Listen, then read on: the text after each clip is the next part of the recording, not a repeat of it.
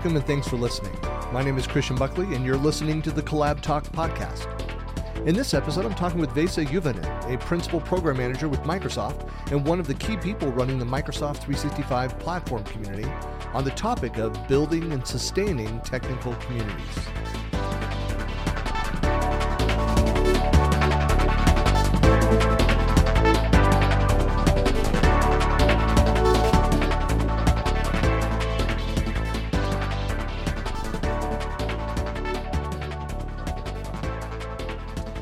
And welcome to another episode of the Collab Talk podcast, where we discuss the convergence of technology, business productivity, and collaboration culture.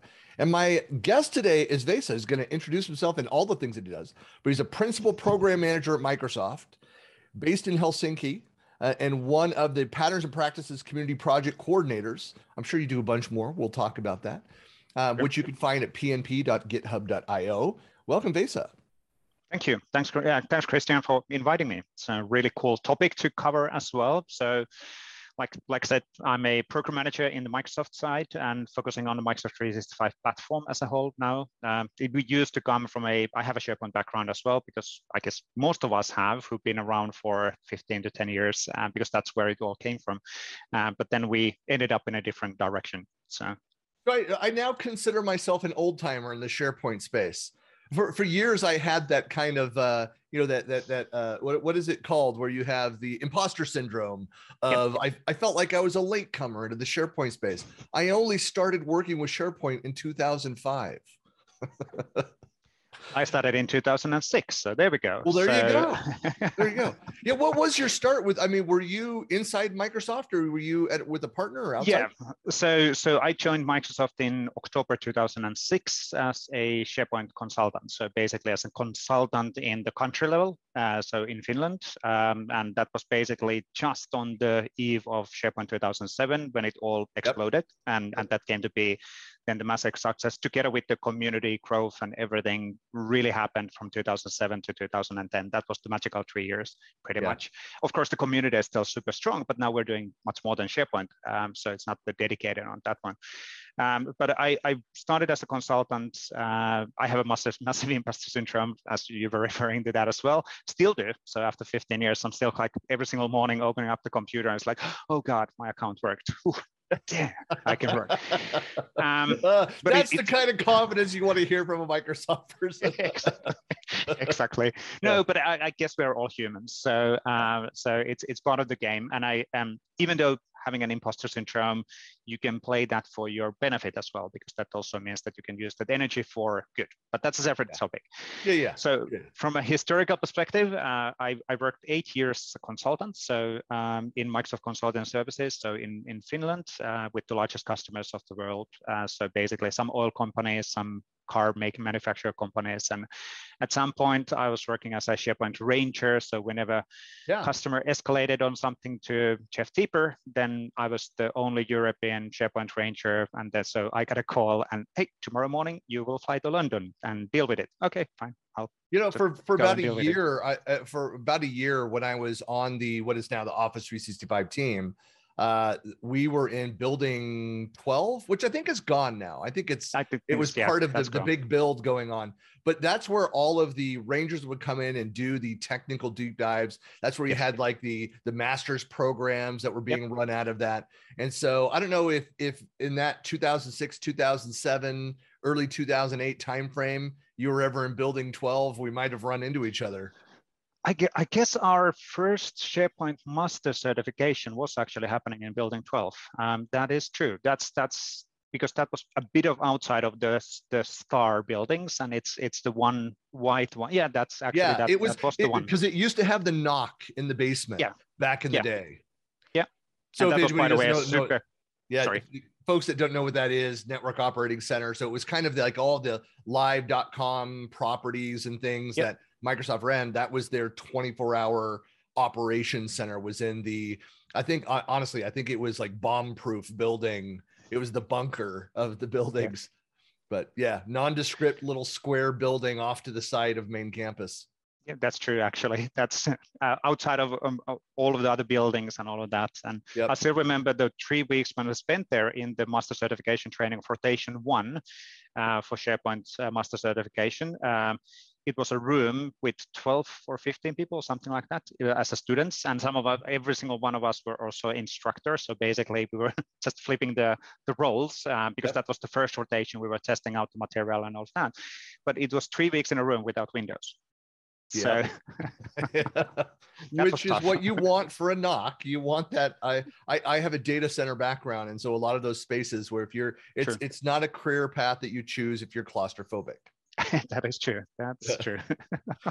uh, yeah, that was a lot, a lot of fun times. Yeah, there was a lot of uh, a lot of my team. That original team when I joined Microsoft had spun out of Microsoft IT. So you had a lot of the people that came up through the ranks helping support the platform. Like Joel Oleson was on that team. Yep. Bill Baer was on that team. Um, uh, Mike Watson, uh, just a number of people that came out of that organization that went on to do other things and, and are yep. well known. Um, yep. But helped worked with the Rangers and helped develop a lot of the content for those programs and those certification programs and run those classes and that kind of stuff. Yeah, I actually did sessions at the internal, the uh, Ready events uh, for two years. I one year I was it was Mike Watson and I talking about governance, SharePoint and governance in 2006. No one was talking about governance. Yeah, yeah, and I, it was just Mike and I. And then the following year, it was Bill Baer and I had a session together. So good time. Bill is Bill is a good example. He's really awesome. He was in the rotation one as well, and at yeah. the time we were the only ones who were smoking, so we had a there good connection go. of going outside uh, every now and then and have a chat. so that's how we got to be friends. Uh, really cool. So. Well, what was the start? What was the creation? Because I, I want to talk about focus on building and sustaining technical communities and a fantastic uh, uh example of building and then highly successful has been the patterns and practices team and all the community efforts around that. And I know it's not just one thing, there are dozens of different sub communities and things that are happening around that. But what was the start? I mean, what finally, I'd say finally clicked for Microsoft to, to realize, hey, we need to go help make this happen? Well, the, the start is actually a bit interesting, so to say. So it, it's it started as a grassroots effort. So um, I was actually by an accident. There was a memory in one of the social media platforms for me uh, today, where, where I saw a picture from 2013 uh, from an internal code uh, toolbox, and that was the service where you were able to share code internally in Microsoft. So I, I worked as a principal consultant at the time, um, and we were looking into ways of helping our customers move to the cloud. So we, we kind of already, everybody was committed on the fact that the on-premises, we're going to leave it behind. Uh, if you haven't left it behind, look for options to move to the cloud. Cloud is better. That's, that's still a big proven. space, by the way, of, of, for partners, especially of, of what we call dark accounts and moving them that have maybe they have email out in the cloud, but that's it. Uh, yeah, you know, yeah. but a lot of the sure. on-prem moving them across. So that will be, and for folks, if you're in that world, you know, it's going to take some time and we're all understanding and there's more and more tools and expertise around that. But yeah, anyway, sorry to interrupt. Yeah, yeah. no, no, no, it's all good. So um, as the SharePoint was so insanely successful within the on-premises with farm solutions and extensibility, because I have a developer background, uh, we needed to start looking into options of uh, helping those farm solutions to get transformed in cloud compliant way. So basically, right. at the time, the only option for SharePoint was then the SharePoint add-ins, and there wasn't really that many other extensibility options at the, at the cloud. And I, I, as I worked as a consultant and as a ranger with some of the largest customer in Europe, especially, um, I worked on building code, scenarios, samples, um, and then the thing is you realize that, well, I have a lot of actually valuable scenarios and patterns in here why wouldn't we share this? How do we make sure that all the other people first internally uh, get access on these samples? Because, well, clearly this is useful because if the oil company uh, or the, the car companies in Germany are happy with this, I guess somebody else in, in uh, across the world is.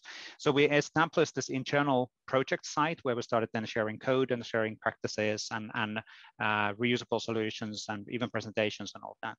Um, and that got to be quite successful uh, because we're pushing everybody to the cloud as a strategic move from Microsoft. Um, and then marketing, product uh, engineering realized that, well, these are the stories which help on customers to make a, adapt the cloud. So then we ended up going public with uh, that initiative, which was called something like, first it was called GAPS, G apps, gaps, not Google apps, but gaps, yeah. because we were addressing gaps. Yeah, that's not a great branding, but yeah. No, okay. it's not. No, it, it was internal. yeah, yeah. That's right. then it was called Office App Model Samples uh, when we went public, uh, which was like, okay, so Office App Model Samples. Okay. That's not a good and, acronym either. Microsoft yeah. needs to create names that make good acronyms, otherwise it doesn't sure. work. Uh, sure that wasn't a marketing decision that name yeah. that was a, a and that was, i guess it was my decision uh, because I, I tend to just do logos and all of that stuff well you know well. let, let, me just i'll just say that my, so my first company i started up that i in late 90s in the business uh, uh in business school formed it with two engineers and, and our company was called uh QOSES Q O S E S, like roses, but with a Q, which stood for Quality Object Oriented Software Engineering Systems. So I can't speak to bad names. Ah, that makes sense. Yeah. now um, we went um, we went we went public with the samples, and then in SPC 14. So in the I think it was in Las Vegas, wasn't it? It was in Las Vegas. Yes, it was. 14 uh, in Venetian. Yeah yeah and and so we had a session where we talked about and shared the samples and patterns and then we had a codeplex site codeplex mm-hmm. did exist at the yep. time uh, and then we real as we were doing also internal tech ready sessions like you were doing uh, at the time, uh, showing and sharing these things internally, people really like, hey, okay, so these are the scenarios and samples which enable customers now to move to the cloud. Um, and that then came to be quite successful. And in the, I think it was in August 2014, we moved to GitHub because we wanted to be not hip and pop, but we wanted to align on an open source uh, yeah, yeah. like thinking. And yeah. that was at the time, Microsoft was not in a GitHub. So we kind of did the whole thing by ourselves or moving there, uh, started building things, started building practices and all that stuff. But really the mental mindset was all the time that, hey, let's just create a model where as we work with the customers, we can share our assets and samples, and, and they're not necessarily academically the most optimized things and, and the best possible things ever, but they show a pattern.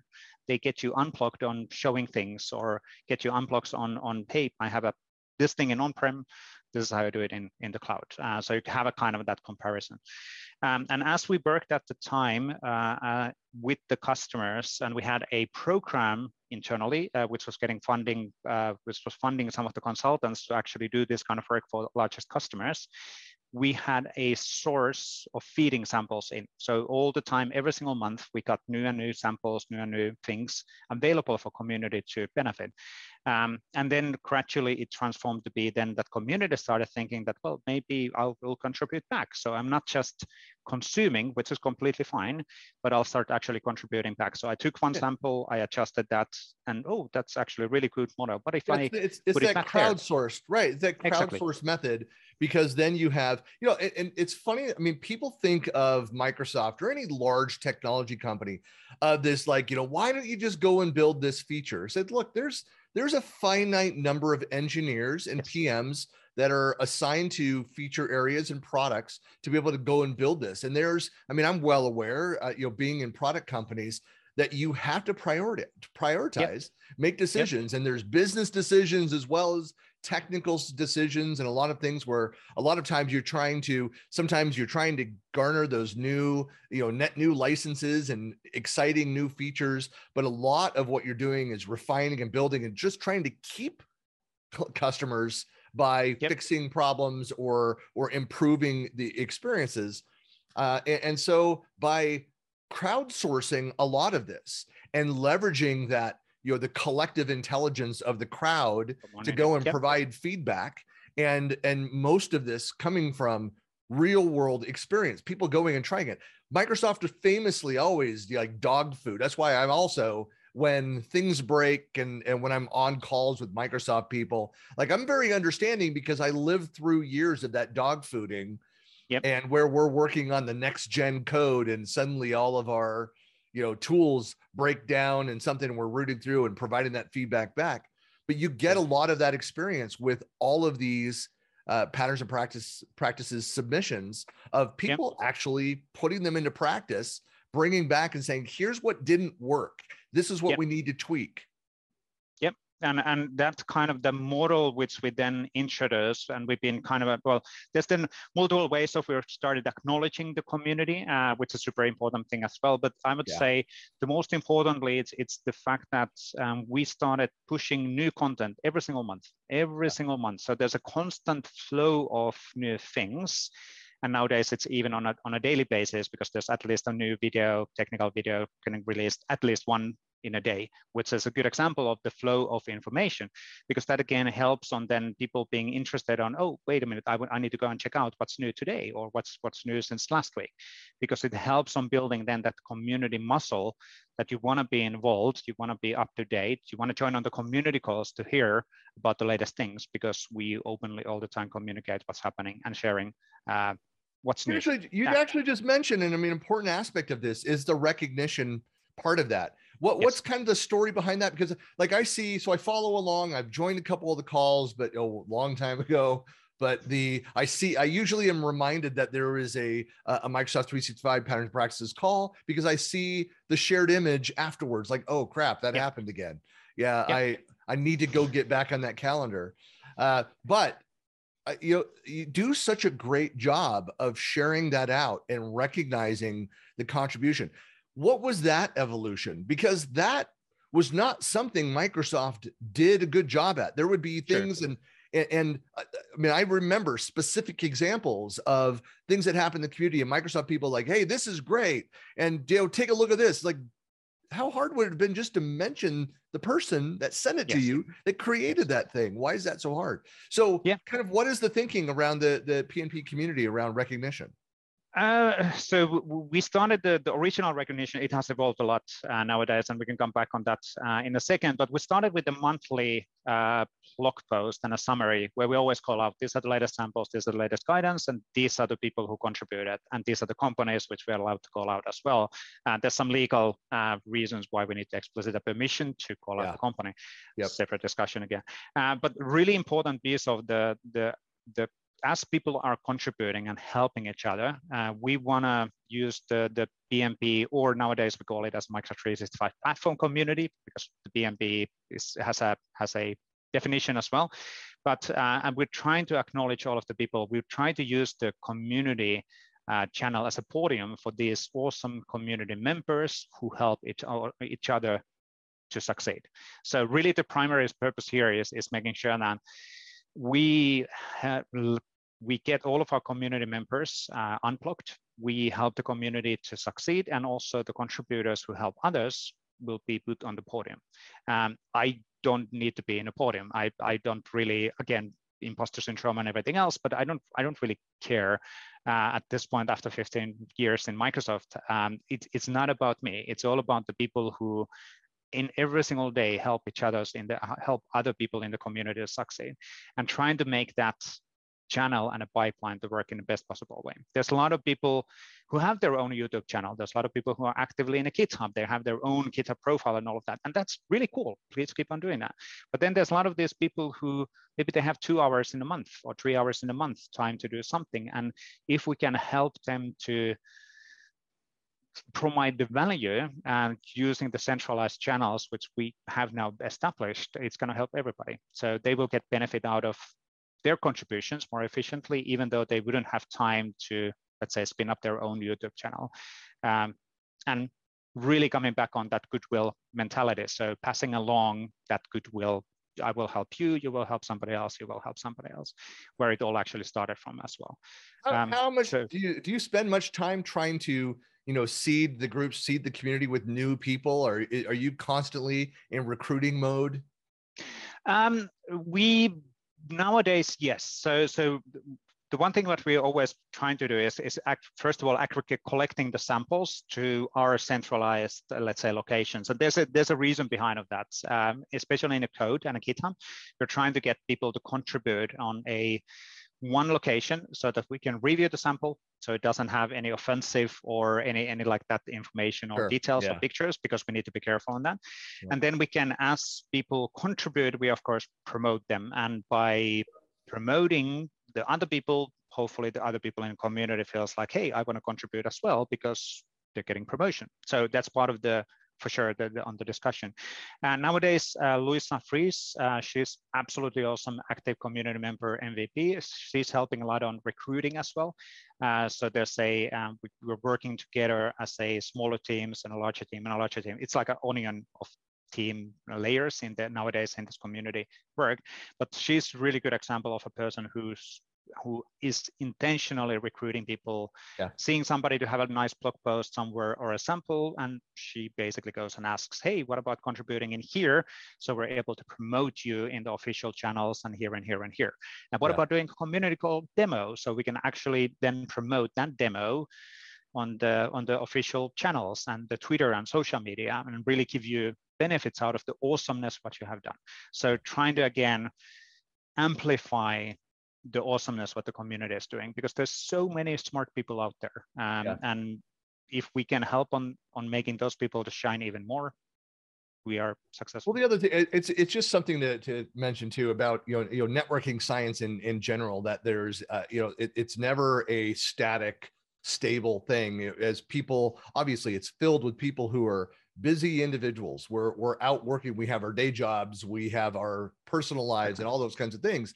And so you constantly need to be feeding that in as other people, you know, are uh, not unable to, you know, stay in as engaged in that. And they, yes. of course, people come back in and stuff. But there's this you know constant renewal cycle that we need to have around community and that's even true if you're building a user group within your company or or something like there's yeah, there's always like a nucleus of people that will help drive that. And then everybody else, you know, like comes and goes within that. But you need to have that, the consistency, have that there, the group to know I could be away for six months. I'm doing a bunch of projects. I change jobs, but I'm able to come back and get plugged yes. back in. Yes. And then that's something actually coming back on explicitly on that one. So something what we've done with the with the PnP and Microsoft 365 platform community is that we have a centralized team of MVPs and, and, and some of them are Microsoft employees as well. So one of the mental mindset from our side is that Microsoft is not dictating anything. Microsoft is just the one member of the community. So rather the community dictates, community thrives, and Microsoft is part of the community. So rather than controlling and owning anything, because that's a wrong uh, mindset, which is a bit of a different what we've done in the past. And I guess that resonates really well.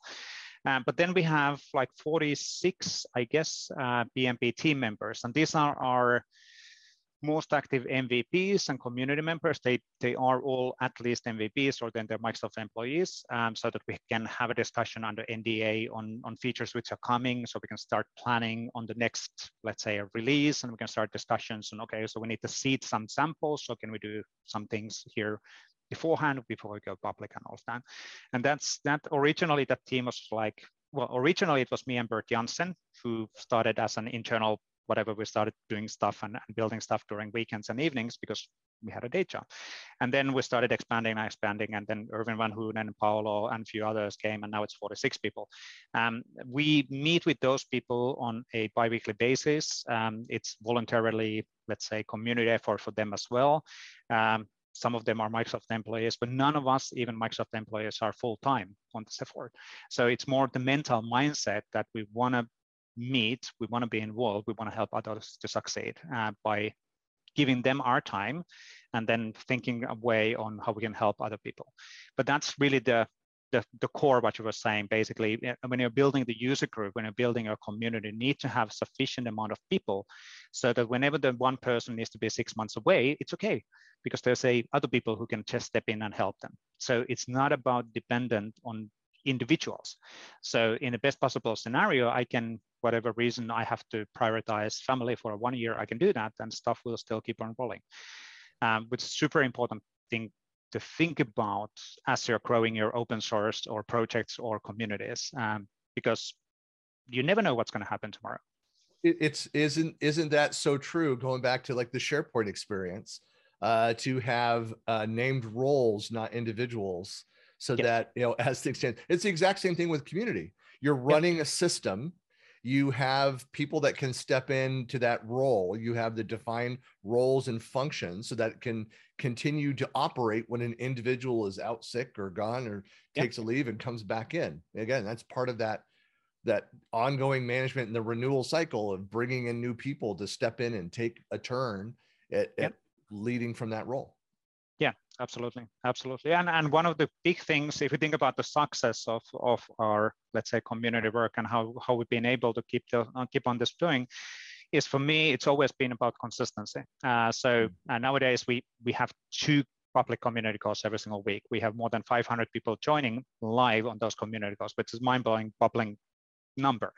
Um, but it, it all started with a one monthly call and then two monthly calls then weekly call and then basically as the demand or as the interest grew we started splitting things and started there's a subgroup of the of the team where who are running something and they have their own things they are responsible subgroup of teams are doing something else. But having that consistency that every single week there's still the same things are happening regardless what's happened across the world every single Tuesday at 8 a.m. Pacific time, there's going to be the platform uh, engineering call. Every single Thursday, 7 a.m. Pacific time, there's going to be uh, there's another community call. We will be there, uh, regardless of what's happening. Um, and that trust and cons that consistency really brings trust that this is not going to go away. Um, they've been doing this now for five years. and clearly, they're here to help me.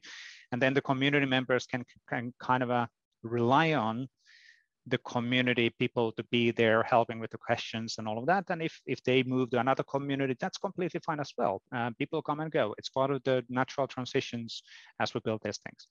But making sure that every single day, every single week, every single month, there's something which is happening because especially when you're building your community, if it's an open source community, open source project or whatever, if you need to show that it's alive, which is super important, something's happening, you're providing value for those who jump in to check that, okay, so I'll come to this user group. Oh, the user group got canceled. Well, I'm not going to come to this user group because user group got canceled, even though it was just the one time you had to cancel that. But it has a significant impact on the, again, on the trust level. So you just need to be there. And that's one of the things, at least personally, I spend significant amount of my, let's say, I don't know if it's any more work time or or not work time or hobby time. Blurring because... of, of yeah, community and work and, and exactly. Yeah, right. but a lot of my time is being spent on, let's say, uh, one-to-one or smaller team meetings across the team members and community members and community calls. And I've tried to be in every single community call just to show that we are here every single time. Yeah, that because is so. That putting is so our important. own is it yeah. the right thing to say? Putting our, our, uh, own ass on the on the line. So not yeah. saying that you should be on those calls. No no. We'll be there. So join We'll help on the best we can. Well let's I, one question you know like talk about the maybe the blurring of the lines between community and and work because you know one of the things I've, I've worked in organizations and i'm sure you've worked with organizations as well that have not been very supportive of the community activities that see it more as like a vanity activity. There's like, well, this is all about like you and that's out there and building your personal brand and things that are, are around there. And, and there are certainly byproducts that happen around getting more recognized in a space and, and being out there. But something like this, uh, it, where it is very much about the, you know, the share the community contribution and working together with other people and building towards something, there you know there are going to be benefits to your company. If you're recognized if you're a trusted voice in that community when and i like for years i i had uh, in fact in two completely different ecosystems. I used to work um, so uh, part of that that that ugly named company that i co-started that started um, we had the largest collection of free uh, scripts and apps and solutions for the rational software platforms uh, cool. for their ClearCase and for Rational Rose. And so we built up kind of a name in, in the community for being kind of a, you know, people started sending us, hey, could we also host this script, this tool, this free tool that's out there? And so, and it, for us, we just wanted to make it available because there wasn't a resource for that. We weren't trying to build our names at first. We just, we wanted to have that collection and add more and give back more to the community. But the benefit was that, well, eventually we got acquired, but the, you know, the benefit was that we started to get recognized. We were getting speaking offers and, and user groups reaching out to us and, and things like that. So it benefited. Now it was my company, my startup that I co-founded, but started benefiting the, the, the company because of the community activities, which is not the intention. same thing that happens here. Like uh, early in the SharePoint space, I used to go out even before I was an MVP and speak at events and things, and people would get to the end and be like, you know, I still have no idea what your company does. I'm like, right, because I didn't talk about my company at all. Sure. As well, and, sure. and, and there was a natural place as I built trust, built relationship with the people of the community. Well, people would then say, well, then Christian, what do you do? What does your company do? And then we would have a secondary conversation completely separate from the community efforts. Yep. My point is, you don't have to hammer people over the head with, like, I'm involved here. Everybody's selling something. Your company does products or services, or you're a consumer of those things, doing other products and services. Like, that's a given. Uh, unless you're independently wealthy and you're just in the community because you're bored, because you're so wealthy, you've got nothing else to do, and you just want to give back. That's great. There, yeah, there might be think- somebody like that. Exactly. I'm just trying to think. Uh, do we know any of those? There people? might be. They so, probably don't call it out. They're they're out there. Might be. That's why you need to be nice to everybody. That's because well. yes. they might leave you a big chunk of cash when they die. You don't know. You know? or you're just naturally kind towards everybody yeah, that, because that's course, the right thing other, to do. Other so. stuff, yeah, yada yada yada. I know, yeah. no, but it's so. My point there is that you being involved is in giving back. There are natural benefits of that by learning more of uh, of hearing more and being aware of changes and thought leadership and patterns that are happening. Hey pnp you know patterns and best practices that are happening elsewhere that you think you know hey we're doing it differently. It's not really working for us. Huh. You know yeah. could learn from this yeah. I, I mean, maybe I'm I understand this a little bit better because I'm, you know, I'm naturally I'm a I'm a collaboration centric person. I learn my learning style is talking, collaborating, trying, you know, hands dirty, uh, but talking with people about validating ideas, getting new ideas in and trying those things out. So it's just yep. that very collaborative community centric view. And I, I'm I just don't think about and have to worry about benefits to the business because through osmosis there are benefits that happen for the company.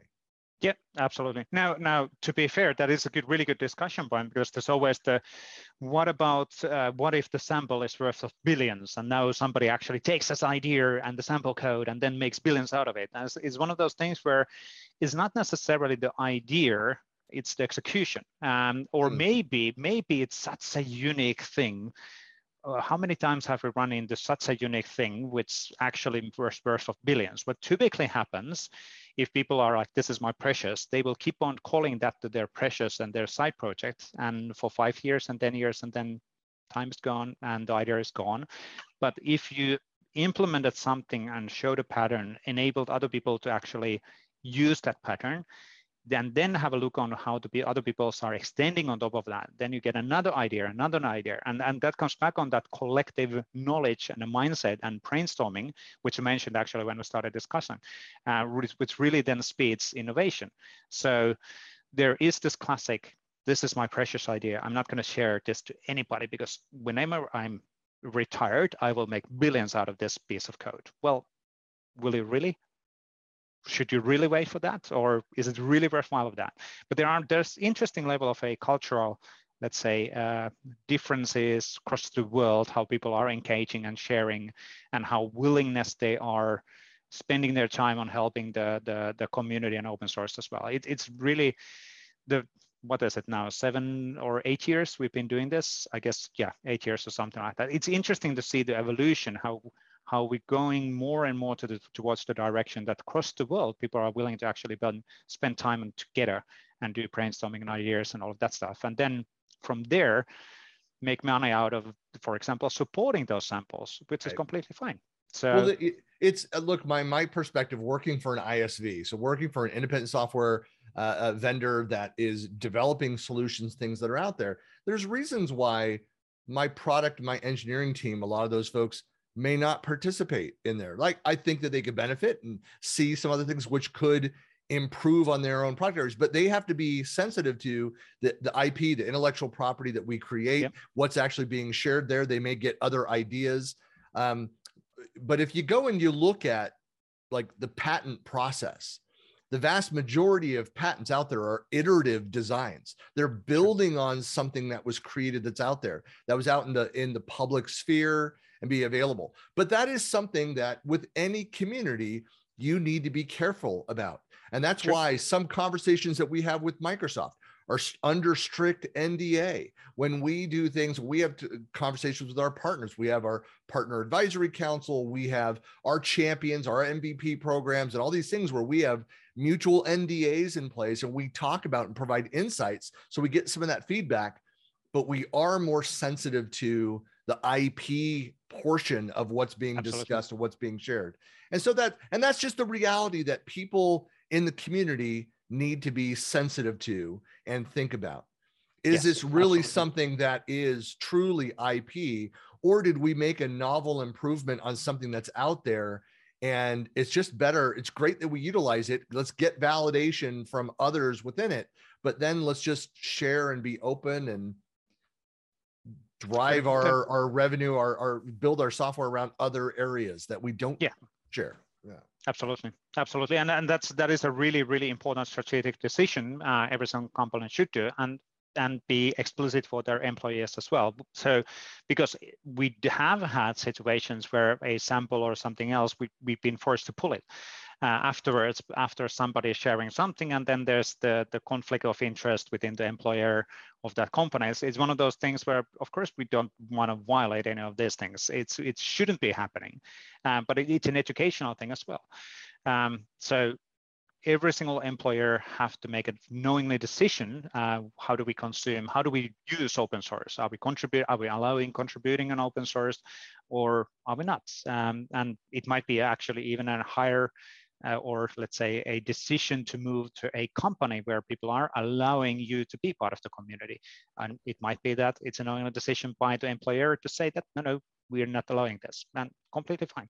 As long as that decision is done, that's the key point rather than being in an unknown situation. So, no, I, so I've been an MVP now for 10 years. And it's, I, I think in all that time, I've only been aware of, you know, speaking of the MVP, Microsoft MVP program, uh, maybe three or four MVPs that shared some NDA and published something or other. And I, and I, and I, uh, of those, I'm trying to think if any of them was like an intentional thing that they went out to try and do it. No, it was like mistakes were made, but the standards were broken. And Microsoft yeah. was fairly swift in saying you're no longer part of the program. Uh, the other, the downside as well is that for the rest of us that didn't violate the NDA, things got locked down much tighter for a while, which made meant there was less sharing between Microsoft and the MVPs and things. Have you had any of that kind of experience within PNP Not within our community. No, no, I, I don't. I, that doesn't work like that way in our case. So, uh, like I said, th- those things have happened when the employer has shared a code base, and then yeah. uh, employer uh, company re- basically requires that no, no, no, we own all of the IP, so you need to pull it. It wasn't a magical piece yeah, of yeah. code. It yeah, wasn't a magical piece of code, but again, that's fine. Completely um, mistakes happen, but we have not really had a situation where MVPs would have actually shared too much of things. Uh, and one of the reasons potentially also is that nowadays, if we think about the transitions from 2006 to 2005 to 2022, um, we're old, Christian. We're old. I know. Um, so hey, I, hey, I have grandchildren, Vesa. So there we go. Yes, yes. it old. depends on yeah. when you start to doing them. So. Uh, I well, but, I got married when I was eight, so yeah, I do the math. So I'm yes, 27 now. Yeah, 27. I'm not that young. Yeah. Yeah. uh, but I guess the, one of the key points, what we also done, uh, transitioned or emerged or being different as a Microsoft is that we're much more open, we're much more transparent. Yeah. We are in publicly we have roadmaps. We talk about the things where we're planning to invest. We're basically not set up. These are the list of things what we're planning to do, subject to change. And there might be changes, but these are things what we're looking.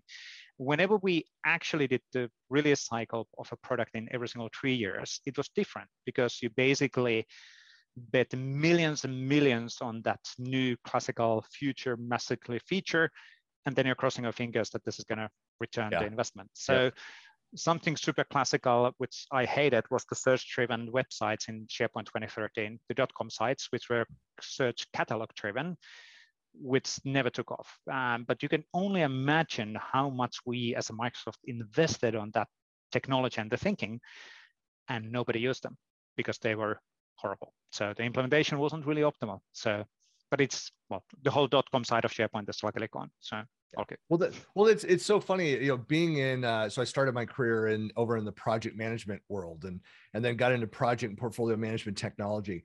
So much of that as as the kind of the the agile method for development and and project teams and having regular scrums the constant reprioritization reprioritization of tasks what are we doing what's the the focus what's the goal doing smaller and smaller you know tests let's go and pilot this. Let's do our alpha. Let's do the formal beta and then drive the feedback back. So that it becomes this constant iterative cycle around it. Sometimes let's yeah. just I, eh, i'm not suggesting like slap like some companies did slap beta on it for 10 years.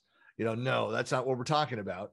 Yep. um is gmail still in beta it, right I, I, I, think good question i guess it is uh, but uh but anyway with that is uh, it, and so our just the way that we've looked at and being more data driven so that that great drinking word telemetry and, and that's actually a really good point. So some of the, the the PnP thinking. So I'm I'm nowadays no longer a consultant in the in the things. I got then sucked into engineering, and then they they asked me to move to Redmond, and I said no, no, not going to happen. Your call. And then I ended up working from here. So uh, which is a strange, strange coincidence. Nowadays, everybody's working remotely, but at the yeah. time, it yep. wasn't quite typical. Um, but and as I'm part of the engineering team and a platform team for ODSP, ODSP Viva nowadays, uh, so thinking on, on the platform and capabilities, we actually also use our open source and community channels to address gaps. So uh, coming back on the original name, what we started, the PnP internally was gaps, GApps, yep. gaps.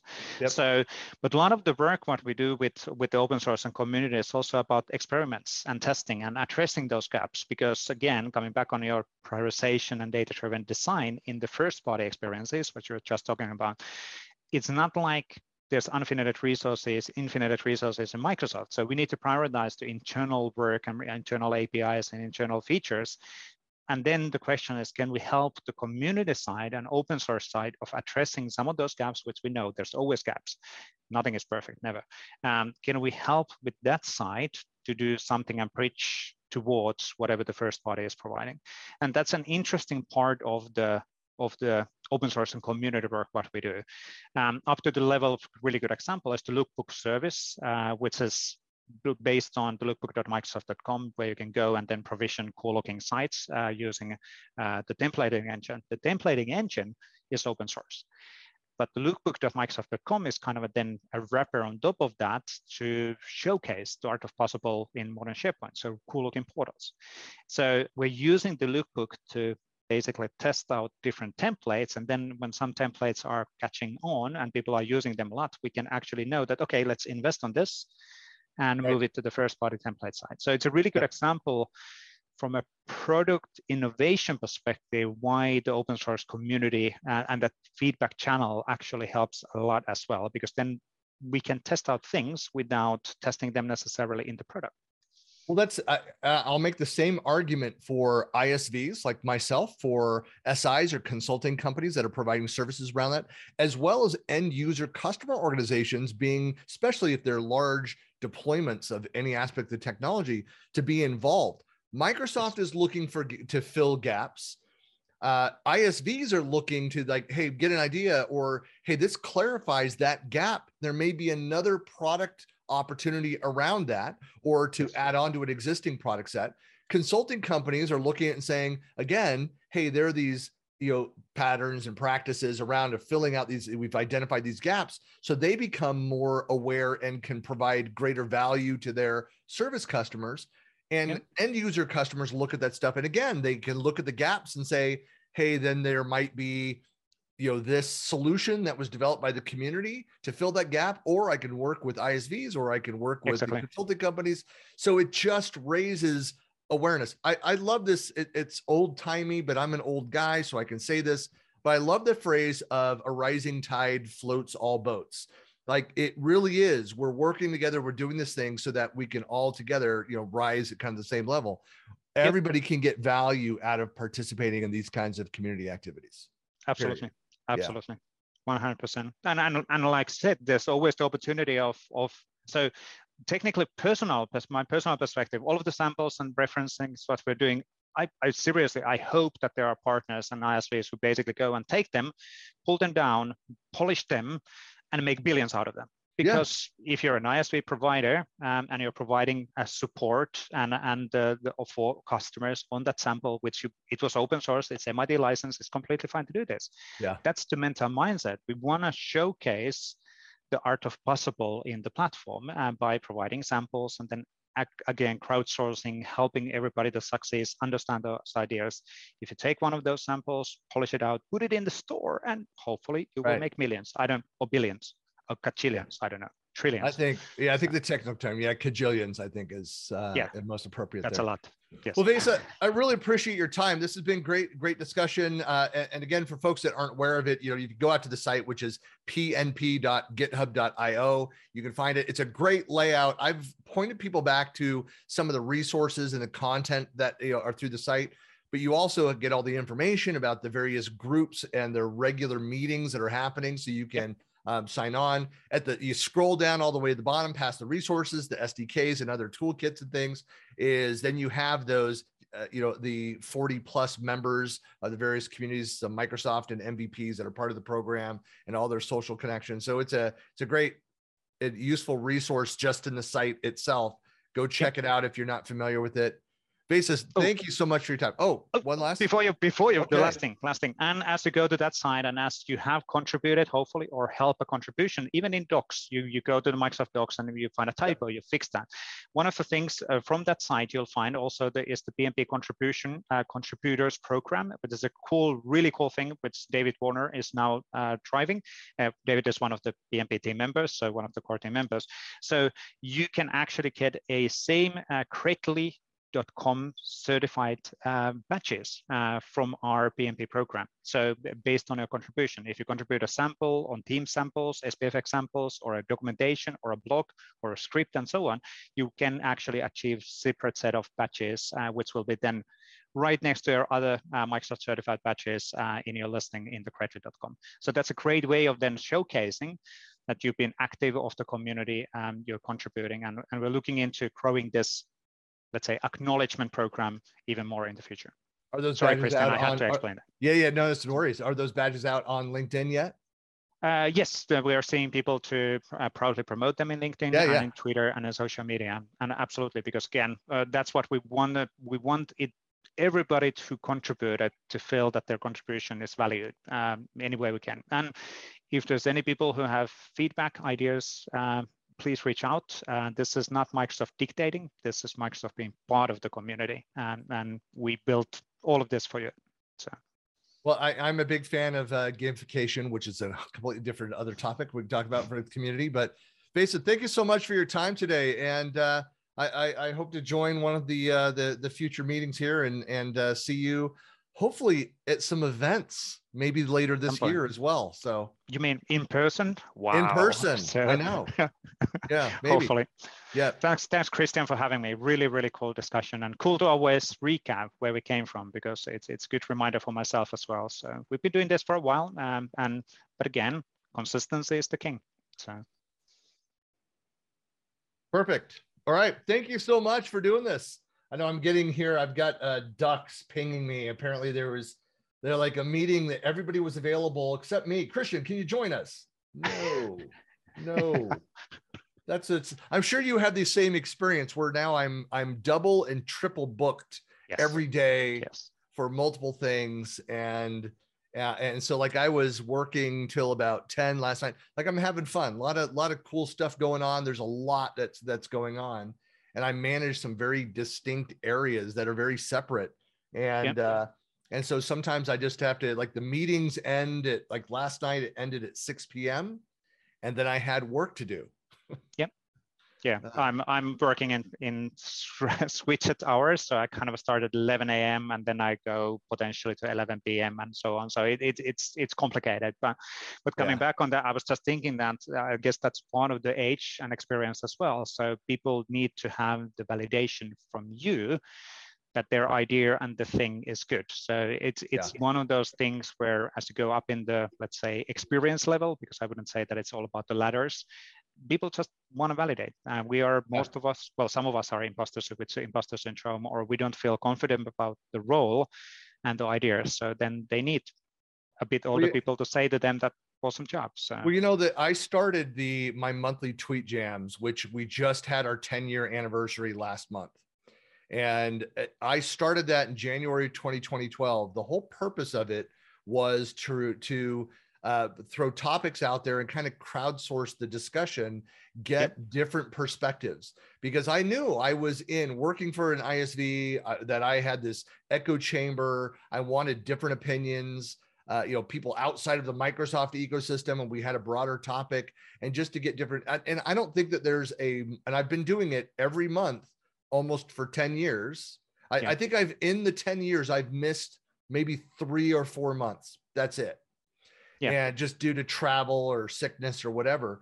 Um, but the uh, yeah, with all of that, it uh, it never ceases to amaze me that I can read through all of the tweets, all of the conversation, and be like, I never thought of that. I was not aware of that scenario, and that's a different approach than I would have thought. And I get blog content ideas. I push ideas. I I I know to reach out. Like I'm going to talk to that person, understand better their situation, their customer scenario around that. It's been fantastic. And a lot of it yep. just is validation. Yep. Yep. That's true. Good That's true. All yep. right, hey, Vesa, let you go. Thank you so much. Late on your Friday. Thank you. No worries. No worries. Typical working time still, unfortunately. So. Yeah, yeah. That's I, I know that the the multi time zone thing. So yeah, that's that's the thing. So yeah, and it only I, gets worse with the China and India and everything else. But again, I had it one. Uh, you know, uh, twelve years ago, I had it. Uh, my architect was in Toronto. I was in Seattle. I managed my team that was in Australia and India yeah. Well, that's and nice. five days a week we had it was so Sunday night at 10 p.m. to reach India. Uh, yeah. And I did that for a year and uh, then I was done. yeah, I, I, get to do this community stuff at least part time of my my job, which is which is great. It, it's just really really well, satisfying to see that yeah. we yeah. were able to help people. So um, yeah. I that shows shows energy. So which is really cool. So. Exactly. All right. Hey, we'll talk cool. to you soon. See you later. Sounds good. Bye. Bye bye. You've been listening to the Collab Talk podcast. New episodes are published every Friday, and you can find us on Spotify, Apple Podcasts, iHeartRadio, and most other podcast services. Thanks for listening.